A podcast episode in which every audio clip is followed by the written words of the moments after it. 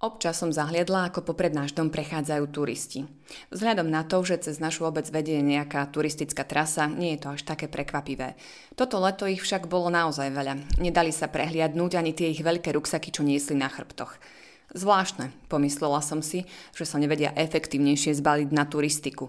Ale možno je to móda tohto leta, chodiť s čo najväčším batohom. V jeden deň zazvonil u nás turista s veľkým ruksakom.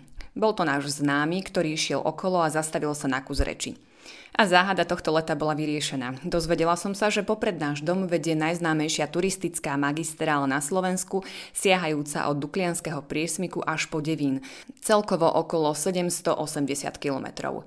Mnohí turisti, ktorých vidím prechádzať okolo, majú teda za sebou niekoľko týždňový pobyt pod holým nebom a v nohách niekoľko stoviek kilometrov. Zrazu sa mi ich ruksaky zdali aj celkom malé, vzhľadom na to, že sa balili na mesačnú dovolenku. Marek Poláček sa toto leto rozhodol, že si splní svoj dávny sen. Po niekoľkomesačnom nútenom pobyte v panelákovom byte, po ťažkom rozhodnutí opustiť dlhoročnú prácu a na základe odporúčaní dovolenkovať doma sa mu teraz naskytla jedinečná príležitosť prejsť pešo celé Slovensko. U nás doma sa zastavil po 22 dňoch putovania a po prejdených vyše 650 kilometroch. Ako v tejto fáze hodnotil toto dobrodružstvo? S turistami ako by sa roztrhlo v rece. Máš aj ty ten pocit? Teraz ako je korona, tak dosť to je populárne, strašne veľa ľudí. Ja som z Bratislavy, tak som začal na východe, nech sa približujem domov, nech mám motiváciu a zase čo stretávam skoro každý deň nejakých, tak väčšinou keď sú z východu ľudia, tak idú z Bratislavy zase na Duklu. A na východ si šiel vlakom? Som si kúpil vlastne na nočný vlak aj postel. Som povedal pani v okienku, že však nevadí, že to je drahšie, však idem iba jednu cestu, iba tam, že späť dojdem pešo, tak pozerala na mňa. No a do Košíce alebo do Kisaku som sa dá ísť a potom autobusom do Svidníku a... Vylodil si sa na Dukle Áno. a začala tvoja puť. Začalo pršať. Začal lejak, tak našťastie tam bola dobrá autobusová zastávka. Tak tam som zostal sedieť asi 2-3 hodiny a som čakal, že či prestane tá búrka že čo tu vlastne robím. Som rozmýšľal, že to fakt akože som dobre spravil, že chcem toto celé prejsť. Boli tie prvé dni skôr o tom, že som čakal, kedy búrka prejde, keď už dlho neprechádzala, som išiel aj tak, človek bol celý mokrý. Potom zase, keď vykúklo slnko, som sa sušil. Kamarát, vlastne Milan Bubák, čo je kňaz v Petržalke, tak on to prešiel pred 20 rokmi, túto trasu tiež, keď mal 43 rokov hovoril, že presne, že im pršalo na východe a mal mokré topánky a sa mu také otlaky porobili, že potom musel prerušiť tú trasu cez nízke Tatry. Potom o rok to spravil znovu ten chýbajúci úsek. Tak ten ma dosť vystrašil, tak úplne najväčší, najviac som si dával záležať na topánkach, nech mám čo najsuchšie topánky, takže keď eh, slnko vykuklo, tak som sa sušil ale nevzdal si to. No ale prvé dni, hlavne prvý týždeň, každý deň aspoň 10 krát ma to napadlo, že kašlem na to. Že sa dáš na vlak a No áno, kašlem na to, že to je úplná blbosť toto. No dobre, ale čo ťa vôbec ako motivovalo k tomu, aby si sa na to dal? Tak mal som tu taký dlhoročný sen. Chcel som prejsť e, Slovensko peši, kedy si som bol asi 17 rokov dozadu v Santiago de Compostela. Tiež tak necelý mesiac som išiel a toto som mal, tak dlhé roky som si to nosil. No a teraz vlastne vznikli vhodné okolnosti, že mením robotu, takže mám nejaký čas, nemusím si brať dovolenku, proste mesiac som si našiel, aj tá korona bola, boli sme s rodinou zavretí 4 mesiace v malom byte.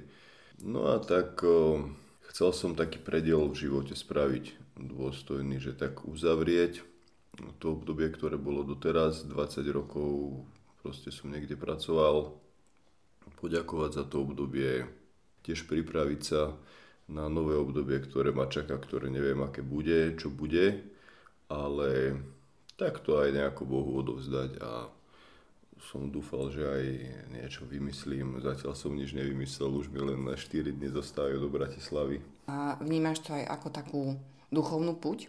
No úplne, to je úplne základ, že snažím sa aj tak viac modliť a tak v samote, v tichu väčšinu tej púte tráviť.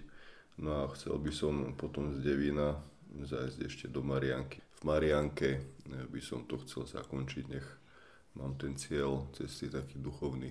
A manželka ťa pustila? Teda pustila, keď si tu, ale ako to ona prežívala? Tak zdalo sa jej to samozrejme strašne dlho a úplne sa s tým nestotožnila, myslím, že doteraz úplne to neprijala, ale teda som jej hovoril, že to potrebujem. Nejako to zobrala, no. Videla, že už som bol zbalený asi 3 týždne pred odchodom a som si postupne tie veci proste kupoval, zháňal, čo som potreboval, hlavne ľahké nech to je. Na ruksak bol asi fakt 2-3 týždne v, byte, v kúte, červený svietil, tak videla, že to myslím vážne, že to je len sranda. Ako máš rozplánovanú tú takmer 800 kilometrovú trasu? nemám to tak presne rozpočítané, skôr idem tak, že ako sa mi darí, ako sa mi chce. Niekedy to šlape, že niekedy fakt na východe, keď bola taká rovinka, som prešiel aj 50 km za deň, ale niekedy to ide ťažko, ledva prejdem 15. Ale nemáš to tak, že jednoducho nejako rozplánované presne, že koľko musím ktorý deň prejsť. Je toto skôr voľné a už ako ti vyjde ten čas, tak, tak to nejako máš. Mám stán, takže nemám ten stres, že musím niekam dojsť, a, aby som prespal. Keď už ma chytí noc, tak si postavím stán a proste. Stanuješ niekde v lese s medveďmi? No, radšej na lúke. Tam sa cítim lepšie na lúke. Medvedov som sa bal, to všetci strašili aj po ceste, hlavne tam v slovenskom Rudohorí, v nízkych Tatrách, ale našťastie som nevidel žiadneho medvedia, ani žiadne dôkazy o medveďov, žiadne stopy, nič. Spomínal si ten ruksak, balil si si teda ľahké veci, aby to nenaberalo na váhe a nemusel si niesť ani o, o gram viac. Koľko kilogramov váži fakt? Tak keď som v Bratislave ho dal na váhu aj, že som si dve flaše vody napustil, veľké, tak mal 13,5 kg. Hovorí sa, že ideálne by bolo, keby mal ruksák 10% e, tvojej váhy. No to ani zďaleka teda nemá. Ale stretol som dievčatá, mali 8 kg ruksaky. Tak som ich úplne obdivoval, že wow. Ako riešiš jedlo? Tak keď je reštaurácia, sú také úseky, že kde každý deň sa ide cez nejakú dedinu, kúpim si v obchode, najem sa hneď tam. Pomedzi to si poprosím vedúcu predajne, nech mi nabije mobil. Aj si niečo kúpim na cestu, hlavne také ľahké, dehydrované veci. Alebo však vodu si napustím v studničke, tak ja neviem, tie polievky sačkové, mandle, hrozienka, takéto. A stalo sa ti, že mm, naozaj hrozilo, že sa nenaješ? Že už zásoby sa minuli a žiadna reštaurácia široko ďaleko? Tak sú také úseky, že kde fakt niekoľko dní nie je obchod alebo dedina. Napríklad na Telgard som tak čakal. Aj tuto nad Handlovou, keď som bol, tak to som práve išiel 3 dní s takými dvoma telocvikármi, sme sa nejako spojili No a už nám došlo jedlo, tak sme sa tam na kopci, kde sme stany postavili, pýtali, keď došli nejakí turisti, že či nemajú nejaké zvyšné jedlo, čo už nepotrebujú.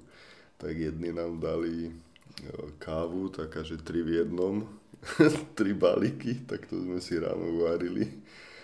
A jeden chala nám dal sušené mango.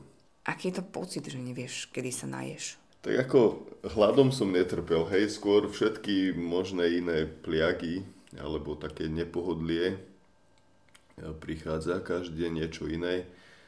Ja neviem, jeden deň ovady štípu, po druhý deň komáre, potom zase prší, mokro je, dáš si pláštenku, potom sa potíš, proste nevieš, či si mokrý z dažďa alebo spotený.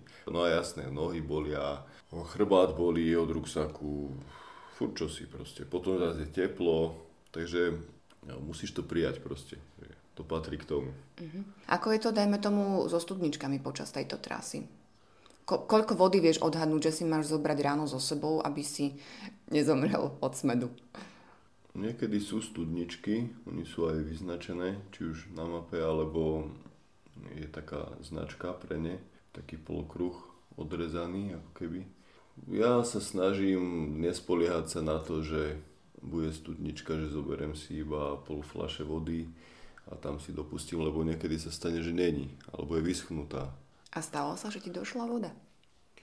Väčšinou som mal vodu, ale raz už mi tak končila a studnička bola v nízkych Tatrách označená asi že 15 minút dole. Si hovorím, nejdem tam, nejako to vydržím, budem len po gogu piť, ale potom mi to nedalo, že ale čo keď nebude ešte 5 hodín studnička, práve teplo bolo, tak som išiel z tej trasy, proste som zišiel, som sa zdržal asi pol hodinu, napustil som si obidve flaše, no a išiel som, išiel a asi za dve hodiny oproti išiel taký Čech, úplne celý červený a sa ma pýta, prosím vás, nemáte trochu vody? A v ruke držal prázdnu flašu, takú malú nejakú. No tak som mu odlial, tak bol taký šťastný, sa mi zdalo, že som mu život priam zachránil. Tak som si overil, že dobre, že som išiel po tú vodu, aspoň som mal možnosť spraviť dobrý skutok. Aj si nejako dokumentuješ túto cestu? Odhodlal som sa, že si budem robiť denník, ale z toho jak si nič. Nechce sa mi už večer nič si písať.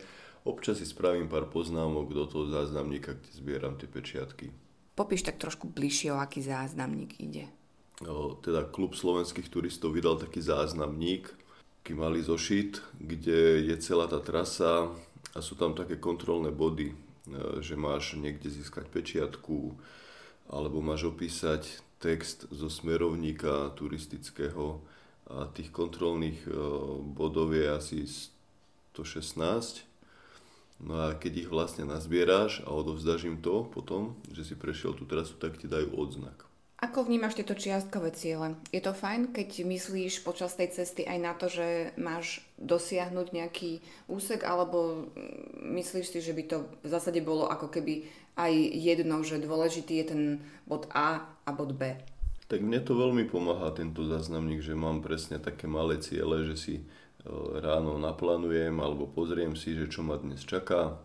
A vidím, že mám zohnať, ja tri pečiatky a tri texty, kde si opísať, tak mi to tak pomáha, že väčšinou aj teda keď idem, tak sa zastavím až na tom mieste, na tom kontrolnom bode.